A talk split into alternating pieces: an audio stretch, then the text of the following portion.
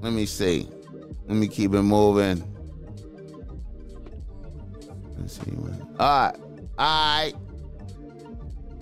A nigga from Chicago writes the boss Mac. He says, Boss Mac, I'm a nigga out here working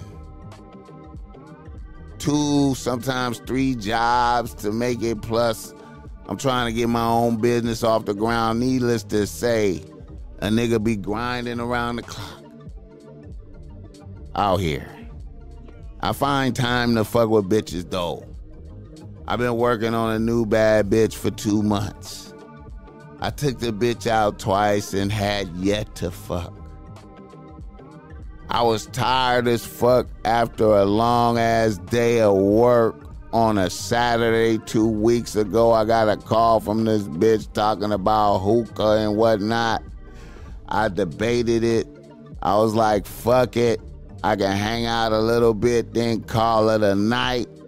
The night was lit. The bitch was determined to have some dick. From the onset of the evening, I'm looking within, knowing I'm burnt and I'm running on artificial energy at 40. I ain't a young nigga like that. So we hang out. I get a bitch two hours of good kick it time. Then I call it a night. The bitch was on me all in the car. I had to get two blunts going to get the bitch off of me. I dropped the bitch off.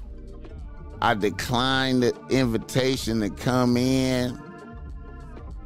She kissed me hard as fuck and begged. I almost folded, but I stayed strong and told the bitch I had to go. On the way home, the bitch sent me a text saying I was a weirdo.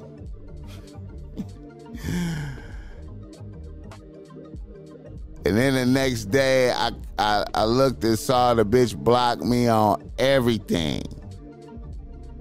Boss Mac, what the fuck? How do I get back in the good graces with this bitch?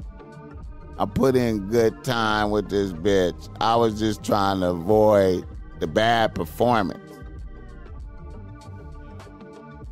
Yeah, man, you know, like, you know, look, man. Sometimes, man, you never know um, what's going on with a bitch, man. A bitch a bitch might have been in absolute fever pitch desperation for some dick, right? And had marinated you up to a point, and she had chosen this night for it to be up, up tonight, whatever reason. It could have been up because them one of them other niggas that she fuck with pissed her off. You feel me? And she needed to get that revenge in right now. She needed to ride some dick and drink the babies and take that back to another nigga or something. Or something. You don't know what's going on.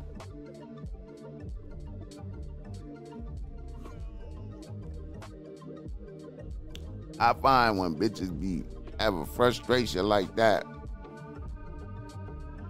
it'd be like they was really tuned up and ready to go.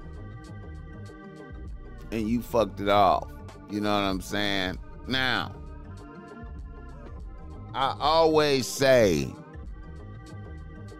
it is better to blow a bitch like that than to blow a bitch with the shitty performance.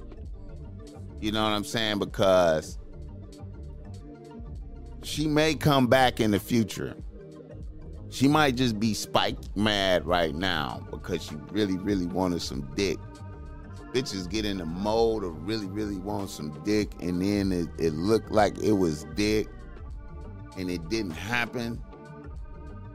Man, you might see an evil demon spirit, bro. You know what I'm saying? Nigga, frustrated niggas you know, is one thing, but frustrated bitches. Woo! Woo! Nigga. Listen. So, all you gotta do is just maintain peace. You know, I would, you know what I would do? I would be like, you know, give it a couple weeks. You know what I'm saying?